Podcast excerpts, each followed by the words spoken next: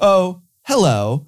Many Magic the Gathering players have many, many questions about CEDH, Competitive Commander. And so today we have with us Ryan Street of Playing with Power, the number one CEDH YouTube channel for CEDH gameplay, uh, to answer everything you ever wanted to know about Competitive Commander, but were too afraid to ask. Ryan, thank you so much for coming down here today to talk about this awesome format. Thank you very much for having me. Really appreciate it. I want to get right to the point, start right off with this. How would you define CEDH? We like to define things here at Tolarian Community College. So, what is Competitive Commander? What is CEDH?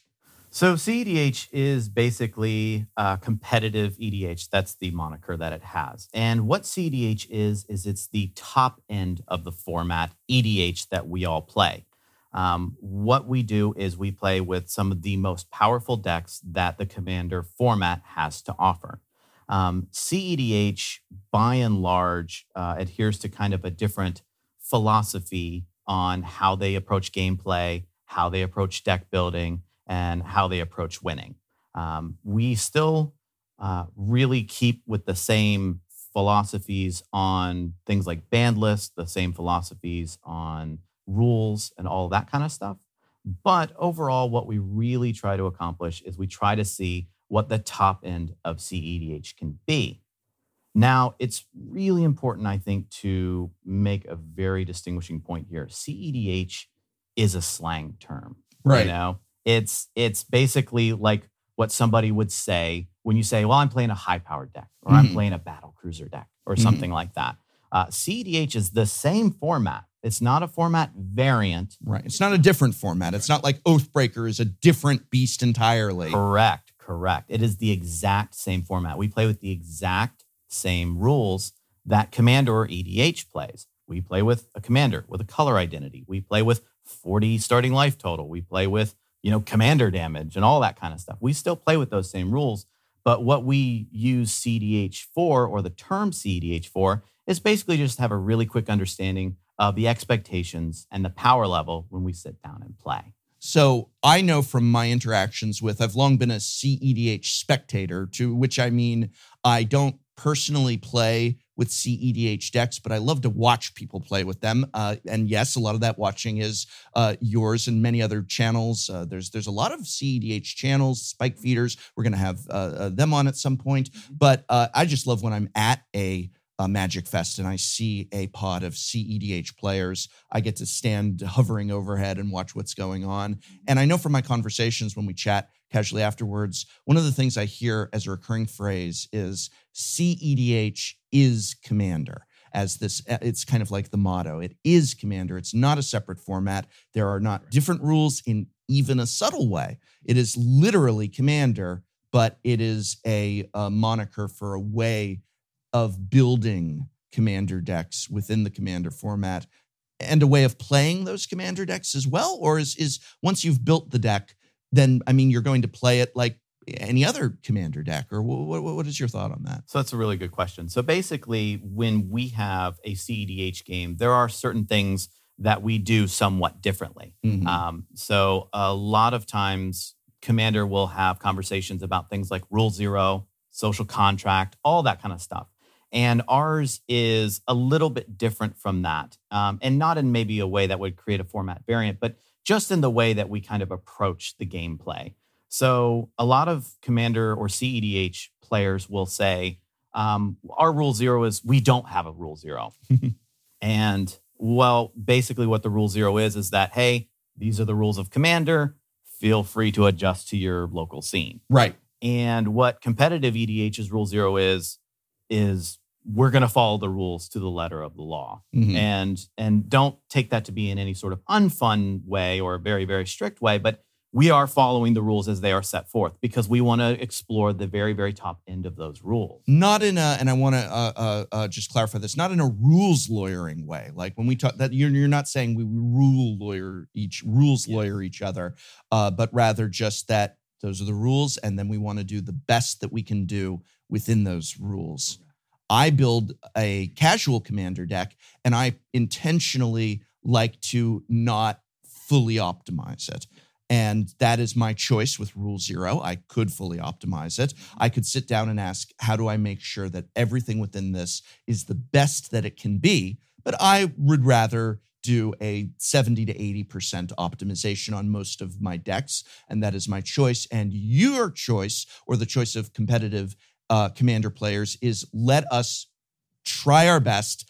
We want it's all or nothing. We want to see if we can hit 100% optimization. Mhm. Does that mean you play with dual lands in your competitive EDH decks? we play with everything that we possibly can.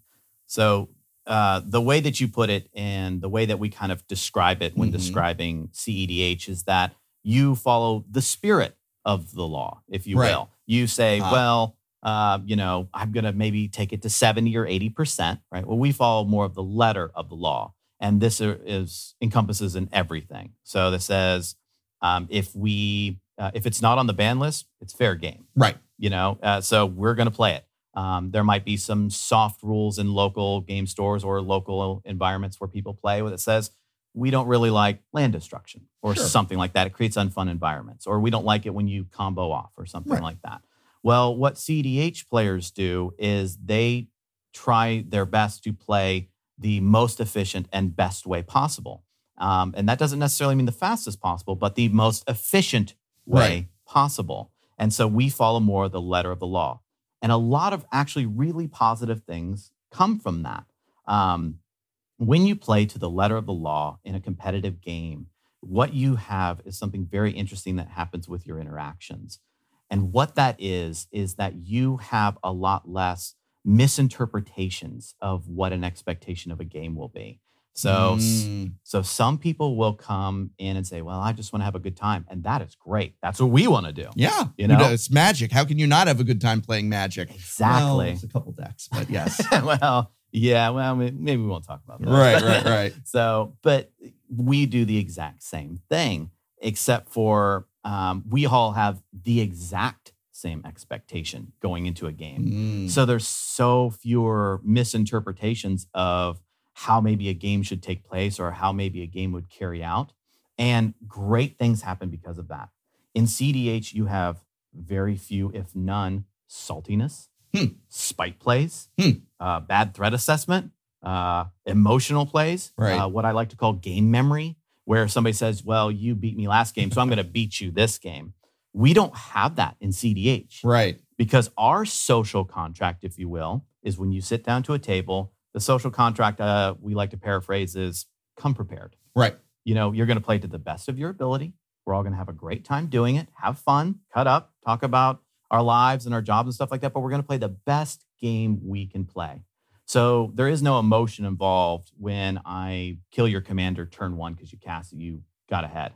Right. You don't you don't take that personally in a CEDH game. hmm Um, and whereas sometimes that might or might not happen in casual games, or Oh, sure. I'm still intentionally attacking uh, one of my friends from something uh, that they did 10 games back, even if it's not the most advantageous move to do when I sit around the kitchen table playing Commander.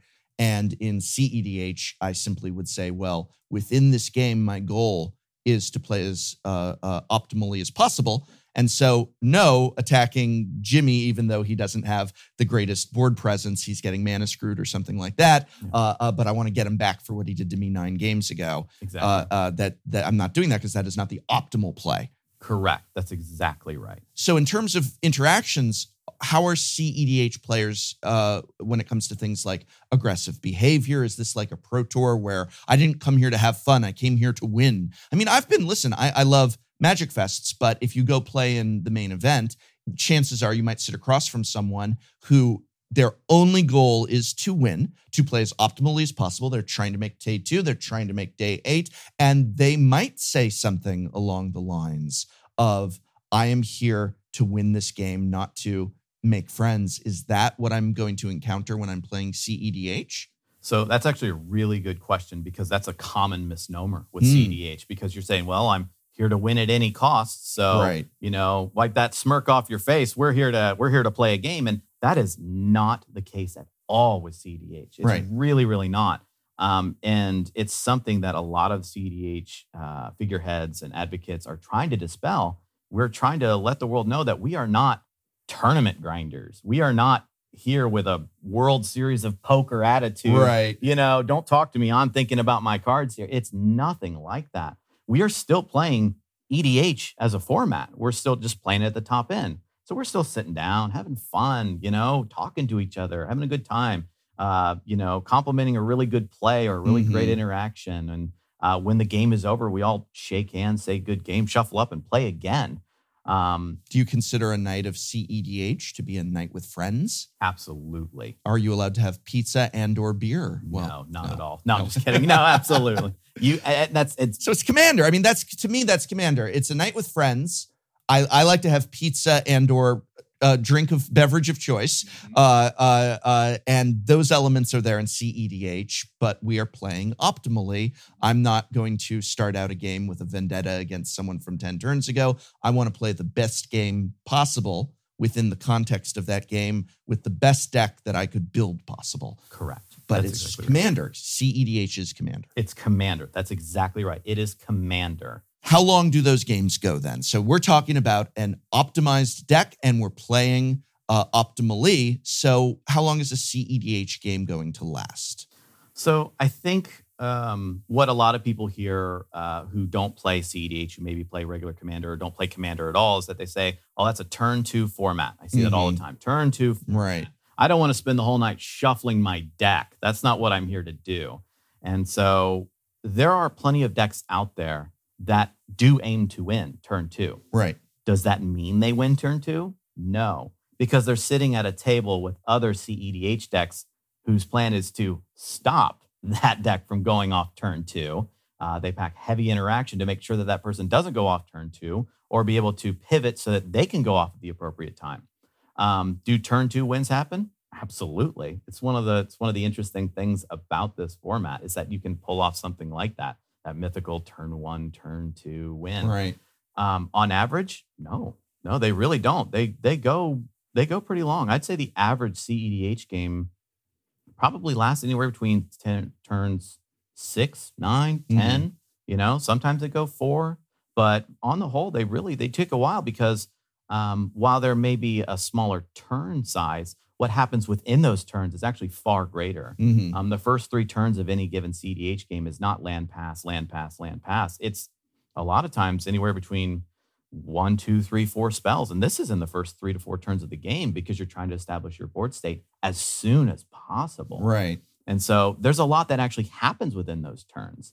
Um, one of the things on my channel that I display are stats at the end, just so people know that it didn't just go to turn two and we played for 30 minutes. Yeah. You know, I really I really like how you you do the stats display at the end of games. That's always a lot of fun for me. I'm often hitting the pause button Mhm. at that because that's well, I mean that's I think I'm not alone in that Magic players like having that type of a breakdown. Yeah. Uh, and it's a, a very interesting way to digest a game of Commander. hmm We've had plenty of games uh, overall, not just channel, just games that we've all had of CDH that have lasted two and a half hours. Mhm. You know that that absolutely happens. Um, and so it's like I said, it's a very It's a game of Commander. That just sounds like I mean I sit down to Commander. It can be two hours. It could be five turns. Uh, Exactly. That's just regular. That's what I consider a game of Commander to be. Mhm. So it's exactly it's right. not different in that regard either. Correct. And let's, I, and I don't want to cause any misconceptions to say that CEDH and Commander are exactly the same thing and, and, and everything's exactly the same. No, there are definitely differences. That's why we love CEDH so much, is because there are certain differences.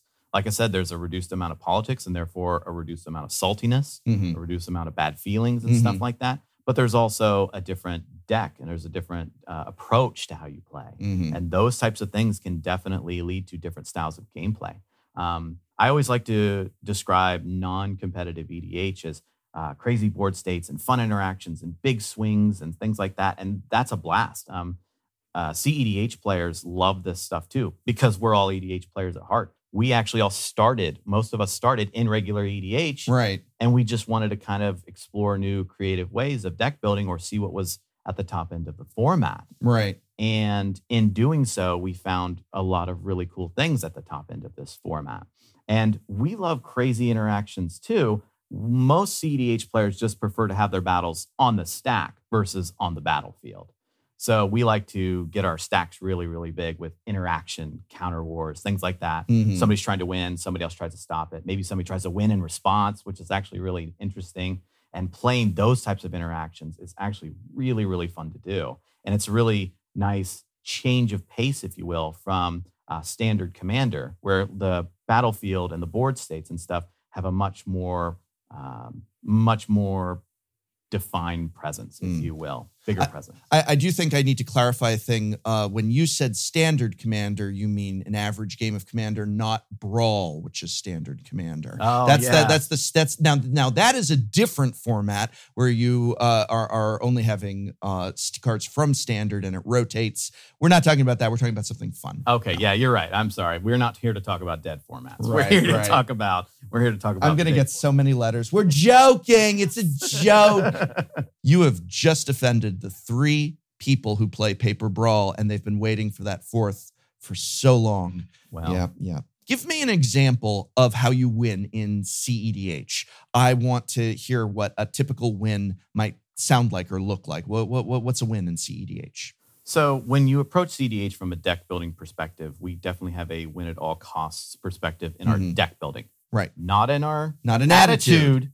in Not our an attitude. deck building. Right. We want to see, we want to explore the creativity of what is possible within the confines of this format. Right. So basically, we dial it to 11 is what we try to do. Right. And what we have is more often than not more what would be just they'd be combo wins because they are some of the most efficient ways to win. So this would either be simultaneously killing all of your opponents or, you know, basically creating an effect where you would win the game almost immediately. Right.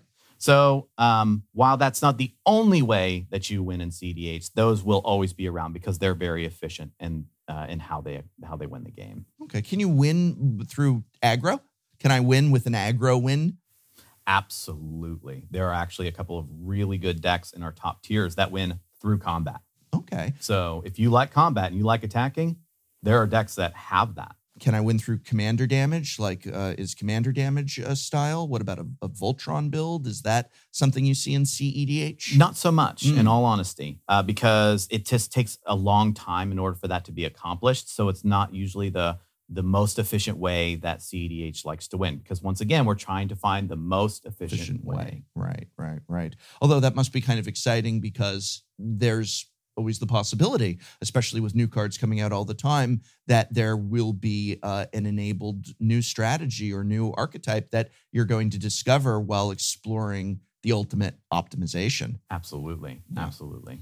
Give can you give me an example of of of what uh, uh, uh, a win might specifically be, just so that we we see what it it is happening. Like, what would uh, a win involve for uh, CEDH? Sure. So uh, at the top end of the format, we kind of have a meta, which is Mhm. actually really interesting because Commander at Large, I wouldn't say has a very defined meta, No. and CEDH definitely does, which is really cool because whenever you do your own brews of CEDH decks, you can kind of tune in and adapt it to an appropriate meta. So you have a baseline from which to go with. Um, and there's a number of different combos that are available that do that. So you have a number of different things that care about empty libraries. Mhm. So there's a couple of different cards that care whether or not your library is empty and allow you to win the game. The first one is the classic Laboratory Maniac. If you would draw a card when your library is empty, you win the game instead of lose the game. And so basically, the point of the deck is to empty out your library and then attempt to draw a card and win. Mhm. Um, there are other things that do this as well. Recently, Jace Wielder of Mysteries from War of the Spark has that as a static ability on a Planeswalker, and Planeswalkers are a little harder to remove, so that was really great. And then, of course, recently with Thassa's Oracle, the triggered ability that cares about the devotion in regards to the deck. So, what you basically do in those scenarios is you find a way to get your library completely milled out, exiled, drawn, whatever that might be. And there's a couple of different approaches to do that. One would be maybe generate infinite mana and then sink it into something that would draw your entire deck. This would be something like Thrasios Triton Hero, the Kenrith, the Returned King. Target player draws a card. Um, you can also deck your opponents that way, which is kind of fun. Um, and uh, there's other ones too. Uh, there's one called Demonic Consultation. It's a one black instant from Alliances or Ice Age, uh, essentially that says exile top six, uh, name name a card, exile top six cards of your library, then exile till you find that card, and then you can put that into your hand. It's kind of this uh, high risk tutor, if you will, and that's why it's only one black and it's an instant. Well, what you do is you basically just name a card that isn't in your library. And then you have to exile your entire library, and then you can win the game that way. Another one is Tainted Pact. Mhm. Uh, it is one in a black. And basically, you exile top cards of your library till you decide to stop, or you find two cards that have the same name, and that it'll stop it for you. So, what you do in a singleton format is just make sure no two cards have the same name. This also includes basic lands, though. So, you have to kind of you have to gear your deck to be able to accomplish that. But that's just something that we do in CEDH. So, these are very efficient, very mana efficient ways. We're talking one in a black or one black, you know, in some instances, to be able to pull off these combos. So they're very efficient ways to win. Mm. Another one would be uh, food chain combos. Now, these are basically combos that use the enchantment food chain. It's three CMC, exile a creature, add a mana of any color equal to its CMC plus one. Right. I, I played Food Chain in Legacy for a while. I was a big fan of it. I had a Food Chain deck tech before it became popular in Legacy, and I never get credit for it. But uh, uh, uh, uh, so you've already got my interest on this because I used to love Food Chain in when I would play more Legacy than I do these days. Yep. So back in the earlier days, uh, people would put food chain instead of Prosh. So food chain is basically the ability to exile a creature and add its CMC plus one to your mana pool for creature spells. And you can use that in conjunction with cast from exile creatures. So this would be things like Squee the Immortal, Misthollow Griffin, Eternal Scourge. So you exile it to food chain, you uh, have it CMC plus one, you recast it, and so you net one every time. This allows you to generate infinite mana, which you can sink into creatures. A lot of time, food chain decks will then basically cast their commander infinite times. Um, you can see this in instances of Prosh in the early days, and then you can see it in things like Korvold uh, now and in the first sliver, where they use their abilities, uh, Niv Mizzet Reborn. They use all these abilities to basically find some sort of out. Um, Korvold will use Mayhem Devil to win. Prosh in the old days would use uh, Blood Artist effects. You'd sacrifice creatures Right. and drain everybody. Uh, first sliver, it will cascade and create uh, basically a way to stack your deck and then cra- cast certain creatures that allowed you to, whenever something would enter or whenever something would leave, it would do damage. And this is how Food Chain allows these uh, infinite loops to happen. You said there was aggro in this, not just combo, and even that there's established archetypes. Uh, what does that look like in CEDH? Who am I playing if I want an aggro win, or what does that aggro win look like? Sure. So there are definitely some that would be considered more proactive and aggro types. So if you are coming into CEDH and you really, really like attacking or something like that, there are there are certain commanders that allow you to attack uh, for infinite and win.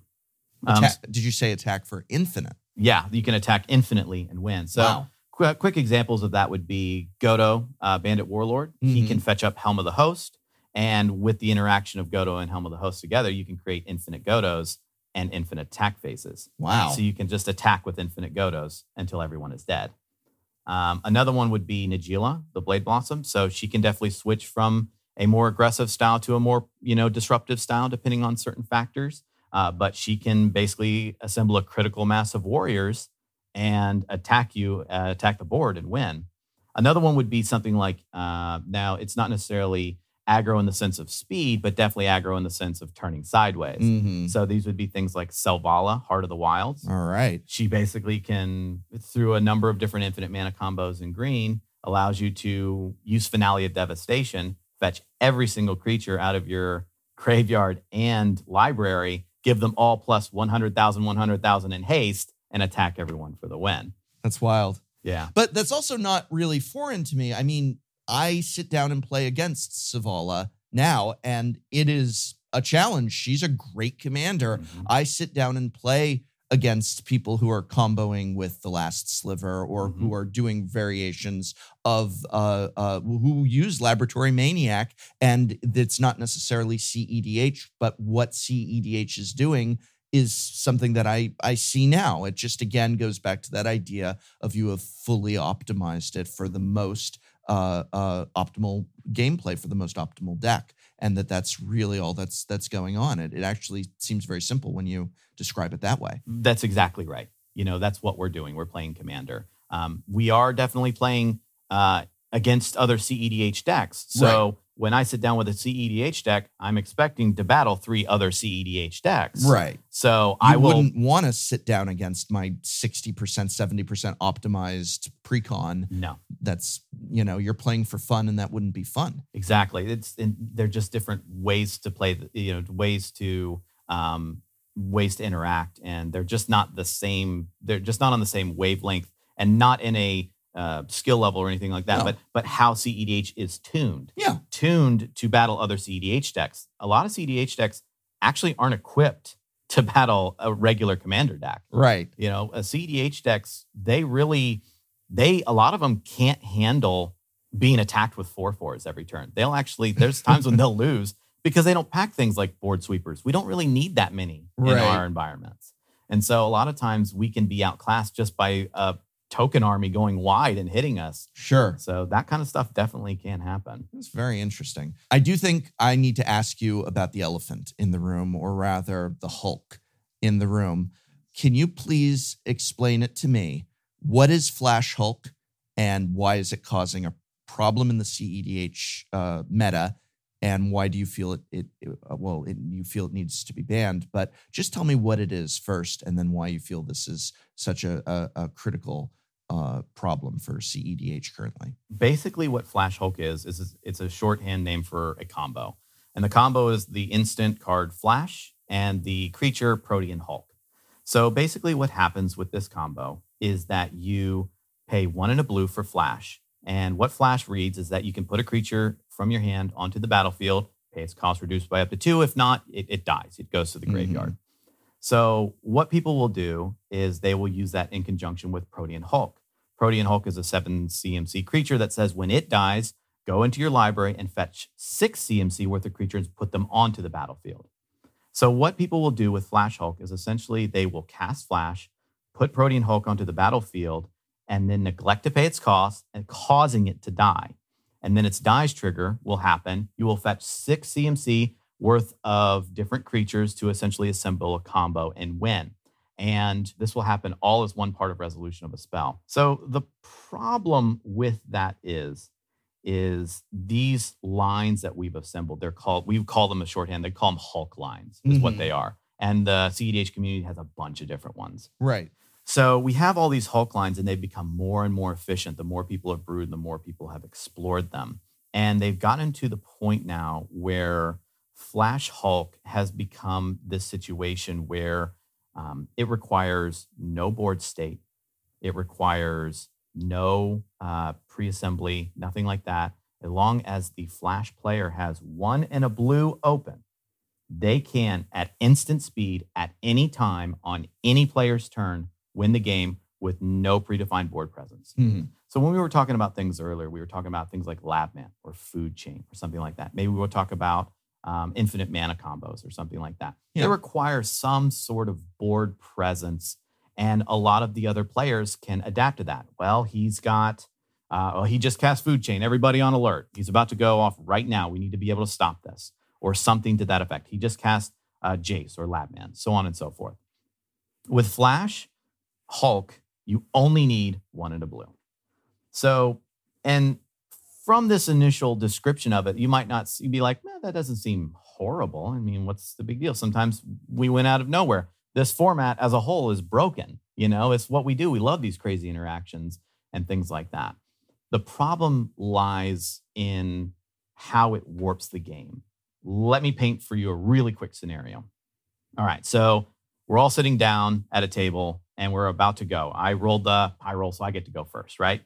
Uh, pre-game actions are declared, and someone says I have Gemstone Caverns. So you put Gemstone Caverns, you start the game with it on the battlefield Right. like a ley line, and you exile a card from your hand. You say, no problem. All right, go to my upkeep, go to drop my card, draw my card for the turn, and they say, wait, hold on, I have an action in your upkeep. Mhm. They exile Elvish Spirit Guide from their hand, tap the Gemstone Caverns for blue, cast Flash.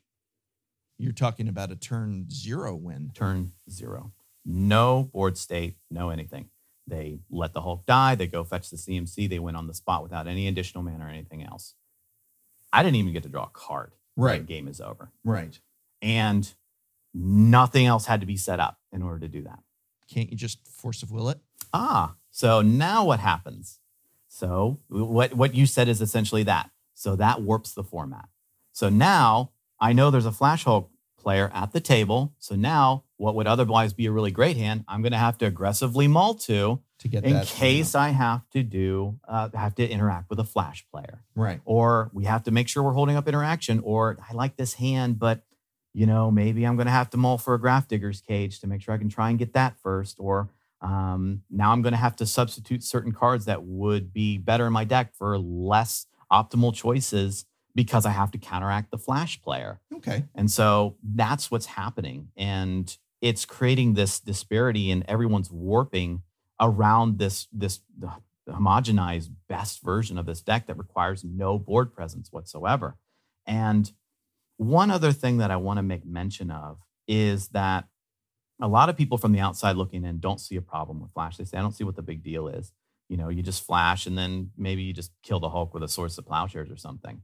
You can't do that. Mhm. So part of Flash's resolution is that it will enter and die before you get a chance to do anything with it. It's part of the resolution of the spell. Mhm. So it will enter, die before you have a chance to do anything. Mhm. So unless you're dealing with something like triggered abilities, of which there's uh, counter magic of maybe to the tune of five cards total in the history of magic that allow you to counteract triggered abilities or do something around that, uh, that creates a real problem. So you're basically warping this meta on this top end because of this insurmountable, efficient way to win this game. Well, I don't personally, and I mean, this is just within my own sphere. Uh, I don't personally hear a lot of people say, well, can't you just do this? Uh, I mean, I was setting you up with the, the force of will question. I knew there was an answer, but I, I don't really hear people saying that doesn't sound like this should be a problem. What I do hear people saying a lot that I'd like you to respond to is, is then why not just uh, uh, use rule zero and say that if you're sitting down to competitive EDH in the same way that you don't want to sit down at a table of non CEDH players. So you're already asking around, hey, is this CEDH or non CEDH? Because I don't want to sit down with two people with a precon and the professor's, you know, Merfolk deck. Uh, uh, that's not what you're looking for. So just use rule zero and say, we're not going to play with Flash.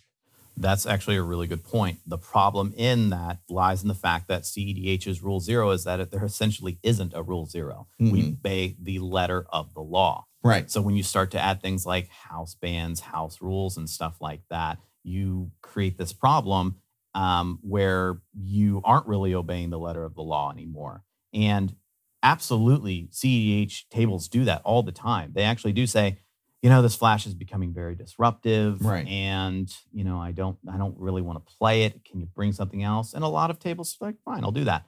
But you can't really do that going to a GP, like a command fest. You can't do that going into a blind LGS and stuff like that. If they or if there's prizes on the line, if somebody's doing tournament commander, Sure. you can't say, I don't like Flash. I don't want you to play Flash. Okay. You know, so we still have to obey the rules of Commander. And Rule Zero does exist for that, which is great. But unfortunately, with CEDH, if I have the ability to play it, um, I I will exercise that ability if I want to. And a lot of CEDH players, they will brew and they will uh, play those, but now, not every deck is everyone's flavor. Not everyone likes Godo. Not everyone likes Flash Hulk. Some people like to play graveyard shenanigans and stuff like that. So they might not even play Flash Hulk. But if you're going to a tournament or something like that, you know, you might want to play the best you can because there's really good prize support. Maybe there's a dual land up for first prize. So you might bring this because it's one of the most efficient, you know, requires no board state kind of wins. Um, and I know that uh, Commander was never designed to be a tournament format. format. And I'm not saying that we should ever make it a tournament format. And I'm not saying that we should ban Flash for the sake of making it available in tournaments. I'm saying it creates this situation where we're we're having to tune our decks to counteract Flash Hulk. We're having to uh, create situations or do aggressive mauls to counteract this Flash Hulk. And to just say that, oh, I want to soft ban it and stuff like that kind of goes against everyone else's moniker of I want to play CEDH to the letter of the law. If it's not on the ban list, I should be able to play it. So, and that's kind of what happens as a result of that. How do you respond to the concern that were the rules committee to uh, ban Flash, which is wholly a CEDH issue? There's no real, it's not even played that much outside of CEDH and certainly not in a turn zero win uh, setup. So, how might you respond to the concern that if the rules committee were to then go and ban Flash for CEDH, that the very nature of CEDH being looking for the most optimal builds of decks, that you're going to encounter another problem like Flash in the future. And then if that were to be banned, another problem because you are ultimately trying to find the, the most optimal deck from throughout Magic's history. And there's so many broken interactions and there's so much room for shenanigans. Ban Flash today, tomorrow another card's going to be a problem. Ban that card, another card's going to be a problem. And that this is essentially uh, a slippery slope into uh, uh, just uh, a world of constant bans due solely to CEDH development. So there's two things that I say to that. Mhm. Um, number one is that whenever I hear people saying uh, addressing concerns that, well, I don't want the rules committee to ban a card for CEDH, um, and I'll go back to what we said earlier. CEDH is EDH. Right. We're one format. We're not a variant. We're not asking them to ban stuff for dual commander or something like that. We're we're asking you to ban uh, something that's in our format, in all as one format, and um, having that type of ban would really help uh, create a more creative uh, end of the spectrum for CEDH. Because right now everything's been kind of homogenized into this one Flash Hulk deck, and it's stifling creativity because you're like, well, I got to counteract Flash Hulk. What am I going to slot in for Flash Hulk? What am I going to do about Flash Hulk? Is this as good as Flash Hulk? Well, it's not. I'm not even going to bother. Um, and so, if they ban this card, that they're going to um, basically alleviate that situation, allow creativity to live and breathe again. Um, the second thing I say to that is that when you talk about, well, uh, it's a slippery slope. If it's not one thing today, it's another thing tomorrow. It's another thing tomorrow. Commander's broken fundamentally. That's why we all love it. You know, a non-competitive and competitive alike. We all love that it's broken. There are so many broken combos out there that are not on the ban list. Um, and the problem with Flash isn't that it's broken because it is broken. We know it's broken. That that part's not the problem. The fundamental thing that you look at when you look at the ban list is not that well. How come Kiki Jiki's not on there? He he breaks a million things. You know, how come this isn't on there? How come that isn't on there? When you look at the ban list, you what you're really getting is a feel for kind of how the game should be played from. Uh, I, I guess maybe I would say a feel uh, or a perspective of how you maybe want to approach the game. And the word that I always kind of look at when I look at the choices for the ban list is not, well, this is broken, because there's lots of broken cards. What I find is that you find the word fun in the ban list. A lot of the cards on the ban list create an unfun environment to play Commander. Um, and there's countless examples of that. Cast World Fire. Well, nothing you did up until this point mattered. Everyone life totals at one. That's not fun Right. because everything that you've done up to this point, basically you just said was moot. It didn't matter what you did. I cast World Fire, everything got reset.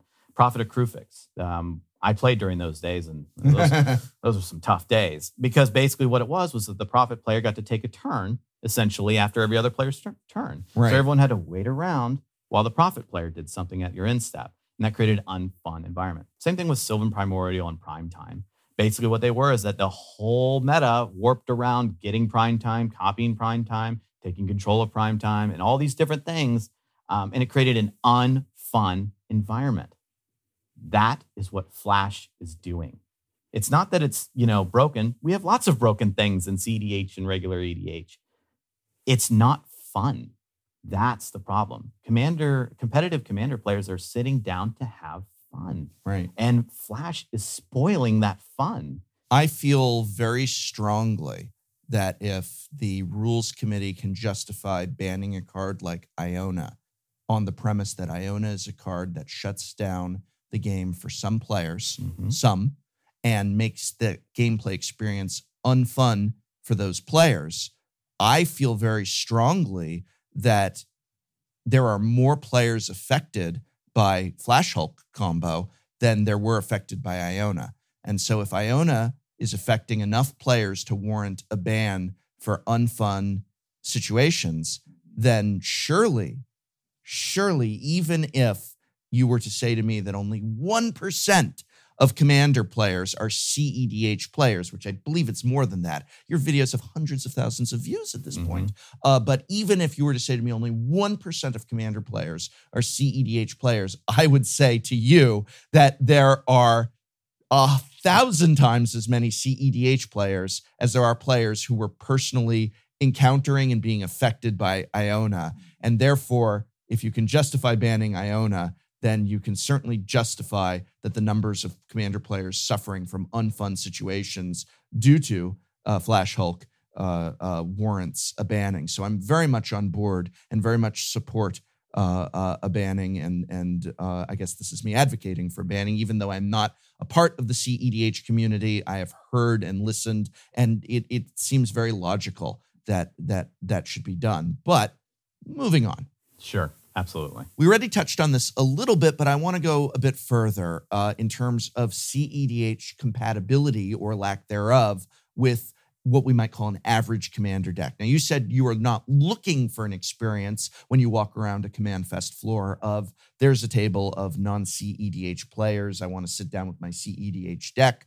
Uh, first of all, it might not be that you're going to go off on turn two and just you know ruin everyone's game. You might not really have a very fun gameplay experience yourself. But how compatible is CEDH with an average commander deck? Like for example, I don't have any CEDH decks here in my office. I have some optimized decks, but not on the CEDH level. If I were to call a couple of my friends over who also don't have CEDH decks and they were to join us tonight, we order a pizza and you only brought CEDH decks with you and you were to sit down and play with us anyway, what's going to happen there? What is that going to be like? Uh, is that something that you even want to do? So, unfortunately, this is actually a lot of people's first foray into CEDH. Um, somebody comes, they assemble a deck they found online that was basically super powerful, sat down to a non CEDH pod, and blew everybody out of the water. And at, nobody had fun. And everybody's now first uh, foray into CEDH is that bunch of mean spirited pub stomping, you know, people that just want to ruin everybody's fun. And that unfortunately has happened more times than I'd want it to ever happen. And I want to make something very, very clear here. CEDH players who actually call themselves CEDH players are 100% against this type of behavior.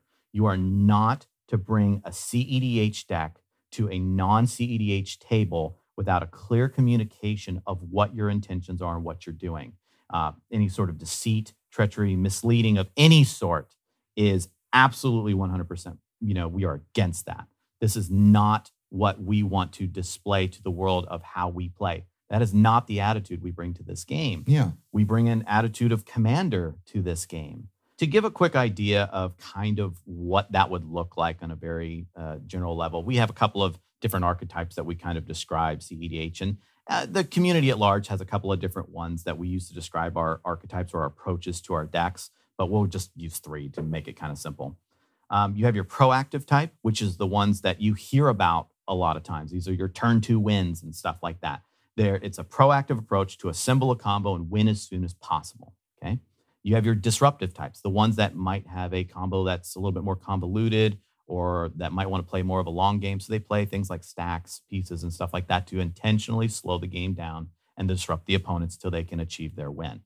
And then you have kind of something in between, and those are called adaptive decks. And these decks will allow a player to have a proactive approach, but can pivot and switch to a disruptive approach they find another player might be pulling ahead. And so you have these three different types of decks by and large. There's a bunch of different subsets and conversations about it. But for the sake of the conversation, let's just establish those three. If you bring a proactive deck to a non competitive table, you will overwhelm them. They're just, you know, non competitive decks are not equipped to handle turn one, Yeah. turn two wins. They're dropping a land and they're passing. And that's, you know, and so that is not a deck you ever want to see at a non competitive table. That is not what they're for. Right. There are certain circumstances in more of the high end of the adaptive to the disruptive range that actually can sit down at a non competitive table. Um, and the reason being is because CEDH, CEDH decks are tuned to CEDH metas. So, quick examples of that would be a deck we call Blood Pod. It, it involves uh, disruption pieces like Blood Moon and combo pieces like with Birthing Pod. But what happens is, is that Blood Pod is a meta buster. It's supposed to disrupt the other decks in our meta in order to accomplish its wins. Well, it can't really handle getting hit in the face with a bunch of six six tramplers over and over again. So that becomes so it gets overwhelmed very quickly. Another one would be Tasigur. It is it, it plays a disruption game and it assumes that a four or five body is enough to essentially block everything in our format. Well, once again, it can't handle everyone attacking it over and over. So the only time I would ever advocate, and this is almost never, for a CDH deck to be put at a non CDH table is a deck that would not fare well in a regular EDH game to give it everyone more of a fighting shot and for a clear communication of intentions. This is a CDH deck, guys, so let's play some arch enemy. You know, let's make sure that you know that this is the power level of this deck and that we're not making any sort of misleading statements right. or anything about it. So don't bring it if you can, but if everyone at the table agrees because maybe they want to see how it plays or something, sure, only bring maybe those types of decks. Mm-hmm. So that's kind of how I would put. That actually sounds almost a little fun. That like for tonight when we get pizza, uh, myself and my my two friends that we agree. All right, we are going to go after Ryan as though he were the arch enemy. Yep. Let's see if we can take him down. And and that seems like like a fun exercise. Mm-hmm. We don't need the arch enemy cards, which give you yeah. the clear advantage. You already have the uh, fully optimized CDH deck. Is it CDH or CEDH? I should have asked that at the top of the program, but I'm just realizing that now. What do you do? You say CDH or CEDH? Uh, it's CEDH. CEDH. Yeah, because it's it's the short short for competitive. I know what it's short yeah. for, yes. But we all just say CEDH because it rolls off the tongue. Right, right, so. right. Uh, are there any other misconceptions about CEDH that you want to clear up while you're here that you've encountered? So, one of the things that I hear a lot about CEDH from people maybe on the outside looking in is that they say we're all a bunch of tryhards. We're all a bunch of, you know, tournament grinders. We're not here to have fun. We're only here to play the game as is you know super intense and stuff like that and, and, and winning is the only thing that matters and that's not true. Uh, cdh has fun just like the rest of edh does and we all sit down we have fun we have a good time uh, we're just playing with highly tuned decks that do it. Um, and we don't have this super uh, super strict attitude, a super intense attitude. We don't have an attitude like that. We're here to have a good time, and we do have a good time playing CEDH. Another thing that I hear sometimes is that CEDH stifles creativity. And I actually find the, the very inverse to be true. A lot of times people will say, well, uh, in CDH, the only thing you can ever play is, you know, a super fast combo, and there's no other way to play it. And so you can only build it with these 80 cards or whatever, and everything else is just six flex slots. And that's not true. Mm-hmm. Um, a lot of times, CEDH creates an additional entry point of creativity that a lot of other areas might not afford. Um, so, when you're building a CEDH deck, you're exploring a whole new way to express yourself. You're saying, well, let's see just how far we can go with this, or what are some really cool things that we can do with this? Because you might look at a card and say, well, on surface or face value, it looks like it would do this, but maybe we could try something else with it. Maybe we could try and dialing the dial a little higher and see what's exactly possible with that.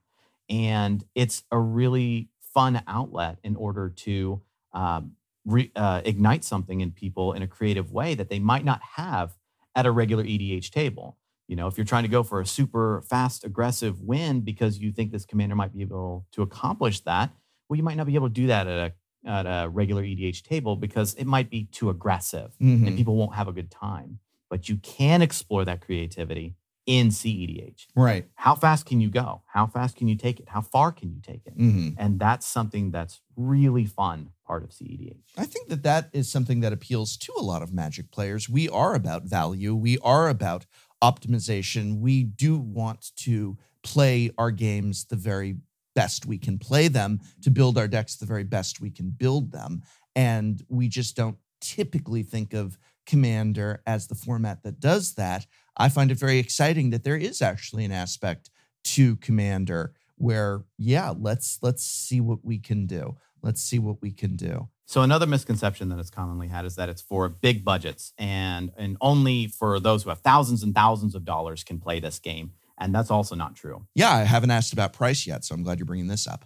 Yeah. So basically, um, a lot of the gameplay that you see will be considered budget less. Means the sky's the limit. You know, so you want to play with the very best cards that you have, and some of those can be expensive. Time Twister is one of the legal Power Nine, and you better believe that we play with Time Twister. It's a very good card, but Time Twister is also a very expensive card. So there's a lo- number of different things that CEDH as a community does to help foster this type of adoption. So number one, we are very and it's controversial to some you know some outlets but we are very proxy friendly oh okay so what does that mean proxy friendly is there a, a etiquette about how many proxies i can have in my deck uh, uh, are you cool if i just show up with a 100% proxy deck it's just about the gameplay or is it like listen we usually like about six proxies per deck how does that work so you're going to have to have a discussion with your local play group in order to determine those types of things. But by and large, the competitive community wants to battle the player, Right. not the player's wallet. right So there's only so many time twisters that have ever been printed. right So there's only going to be so many people that's ever going to have access to them. So basically, if you want to try out a deck and you want to try out a card, you can absolutely proxy it and play it. Sometimes some cards are just unaffordable for some people, and that is perfectly okay. We do not want to exclude that part of the community. So um, the a lot of resources that are out there and a lot of uh, community is 100% proxy friendly. There's no restriction or law, you know, rules or anything like that about proxies.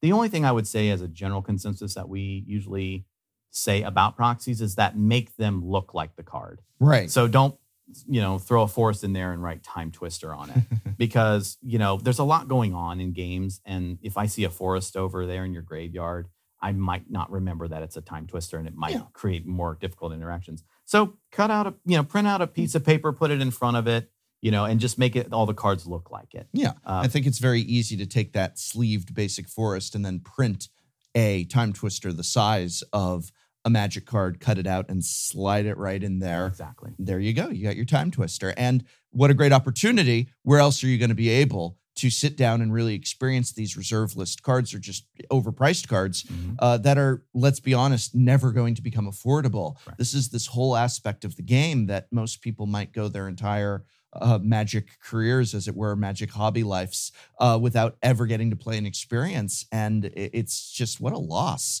to Mhm. never get to to know what that's like. Here you go, Uh, ten cents on ink, if that. Another one for those who might not like proxies or agree with proxies or want to use proxies, that's 100% okay too. We Mhm. are okay with that. Right. Um, there are plenty of budget resources available that allow you to build budget versions of very popular decks. So you can absolutely just build budget versions. The Spike Feeders have budget episodes where they get really aggressive with budgets at times, Mhm. getting really, really low, no, low numbers, and they have very formidable decks. What They're, is low? Uh hundred dollars? Hundred bucks. Yeah. And this is no proxies. Hundred bucks. Competitive commander deck. That's right, one hundred percent. Uh, if I wanted to get started in CDH, uh, what is my best route? How is it? So let's say right now we've got a lot of viewers, and there's some of them saying, "I would love to get started." What does that even entail? What is the best way to just get started in uh, the community or in just competitive commander? So Sheldon Menery played with us at SCGCon last November. He played a Mm-hmm. CEDH game with us, and it was a lot of fun. Um, he wrote an article afterwards, and he said CEDH isn't for everyone, and that's okay. And every CEDH player agrees with that. Mhm. If CEDH is not your flavor to play Commander, no one should force you to or Right. tell you you should ever have to play it. Right. You know, and we all agree with that. We are not trying to change how Commander is played. Mhm. We love playing it this way, and a lot of CEDH players have casual decks too, or regular commander decks as well. We play regular commander games too. We're not trying to change any formats here. If you do want to maybe explore what CEDH has to offer, I recommend going to uh, and looking up some videos on gameplay. Uh, get an idea of what a typical CEDH game looks like. Uh, you can go to our channel, Playing with Power, I will I will provide links in the description. If you're not already watching Playing with Power, absolutely go check them out. There'll be links to the description. What else should I link in the description? So definitely link to some of the other really good uh, CEDH content creators out there. Uh, definitely link to uh, the Spike Feeders. They play uh, competitive. They also play high powered. They also play budget uh, Oh. competitive. So those are really good resources. Also look into the Laboratory Maniacs. We've had the Laboratory Maniacs on the channel. Awesome. Uh, uh, we got to do a really fun video with them, which I'll link to my own video with Laboratory Maniacs, but I will link to some of their own uh, content as well. And we are going to have Jim from Spike Feeders on uh, uh, uh, in the not too distant future. Uh, what else? So uh, once you get a look at some of the gameplay, um, you and you see that's something that you might like to explore. We actually have a meta. We have a CEDH deck list database, Ooh, and this is a database of what is basically acknowledged as the anywhere between the top 100 and top 125 decks that are available. They're the most powerful decks, if you will. Um, now, that's not to say that these are the only decks you can play or they're the only decks that are out there and that you can't brew. Absolutely not. These are just a good idea to get you started. Um, not only will it let give you an idea of perusing maybe something that you might find interesting. Uh, I'm a red player at heart, perf- uh, personally. Uh, I have Purphoros deck and stuff like that. So my first foray into CDH was Godo Bandit Warlord. I loved it. right. And so I, I picked a deck that kind of catered to my style. And there's all kinds out there. We have five color decks and we have four color decks and we have mono green decks, mono blue decks, and mono red decks. And we have all these different types. So take a look at these and maybe pick out a deck or two that might interest you. There's some really cool interactions that are out there, you know, that cater to all different play styles. And uh, and a lot of them have primers because sometimes interactions can get a little complicated and they will tell you how to pilot the deck. That's cool. Yeah, so you can actually say this is the game plan, or this is some good and bad matchups, and how you should pivot, and this is our card selection, why we chose this card to be in here, or why we chose to omit a certain card. Um, and so that will really help you get familiar with the deck. Another thing to do is if you choose to brew your own, let's say you looked at the deck list database and you said, well, you know, I've I found a uh, didn't nothing really spark me. I really want to try and see if I can take my currently existing deck and see if I can make it a CEDH level. There's a thing called the CEDH staples list, and that is something that we've also created. Um, and what it is is it's basically a curated list of the top cards that are currently played against in that meta in the CEDH deck list database. So you can use that kind of as a quick reference point to see what kind of interaction you're going to be facing up against uh, and being able to counter that appropriately or seeing what common meta cards might be. So you say, well, you know, we see that there's a lot of, you know, Thassa's Oracle going on. Maybe I need to slot in certain interaction pieces for Thassa's Oracle. And those types of things will help you as well. Another thing that you want to do is uh, then after that point, sleeve up a deck and go and find uh, some people that want to play with you. Now, if you don't have that kind of thing going on at your local game store or at your kitchen table or anything like that, there's other resources that are available to you. Um, we have a thing called the Play EDH Discord on Discord. And basically, what it does is it allows you to play webcam games of magic of all levels, actually. Mm. You have battle cruiser and mid power and high power. They have all those different types, but there's also competitive. Um, so you can sit down and play a webcam game of paper magic uh, on uh, with everyone around the world, and it's a really good way to get into it. Um, you That's that's a great resource, even if you're not interested in competitive EDH, just to go to. I, I know I it's the most you know heartbreaking but very common thing I Mhm. hear is people who are like, I just don't have anyone to play with, and boy, that that's a bummer for, because of where you live, maybe or or what have you. That just sounds like such a great resource for all levels of commander, all interests of commander. Well, that that link will be in the description as well. Yep. Um, and another great thing about the Play EDH Discord is for the competitive levels, they actually have mentors. Really? Yeah. So oh, that's cool. Yeah. So basically, what they have is they have the ability for you to be mentored, for lack of a better word, on kind of how to get into certain things and maybe even how to do some technical stuff like set up your webcam and understand how the, the flow goes and stuff like that. They have mentors in those communities, which, you know, because we love for our community to get bigger and bigger and bigger. So mm-hmm. we're absolutely for that. So the final resources I would want to say is to jump onto social media. You have a lot of good advocates for competitive that are very open, very friendly. Uh, so hop onto Twitter uh, and Reddit and uh, Facebook, and there's a lot of different communities out there that you can start having conversations with people uh, about getting into competitive or getting advice on competitive or anything along those lines. Absolutely. A lot of these are good tips for just about any format. Yeah. Uh, using social media uh, to share ideas and find out information from others is great. I do know that the uh, competitive EDH subreddit is really friendly, welcoming place. I was actually just poking around there the other night, and uh, uh, it seems like a great place for a new player to go explore. I'll the link is now appearing magically here, but I'll also include that link in this video's description. Well, that is really awesome. And I love the idea of community uh, and mentorship and just of growing that community. Hey, maybe I'm going to build my first CDH deck. Uh, is there a competitive commander Merfolk deck? There sure isn't.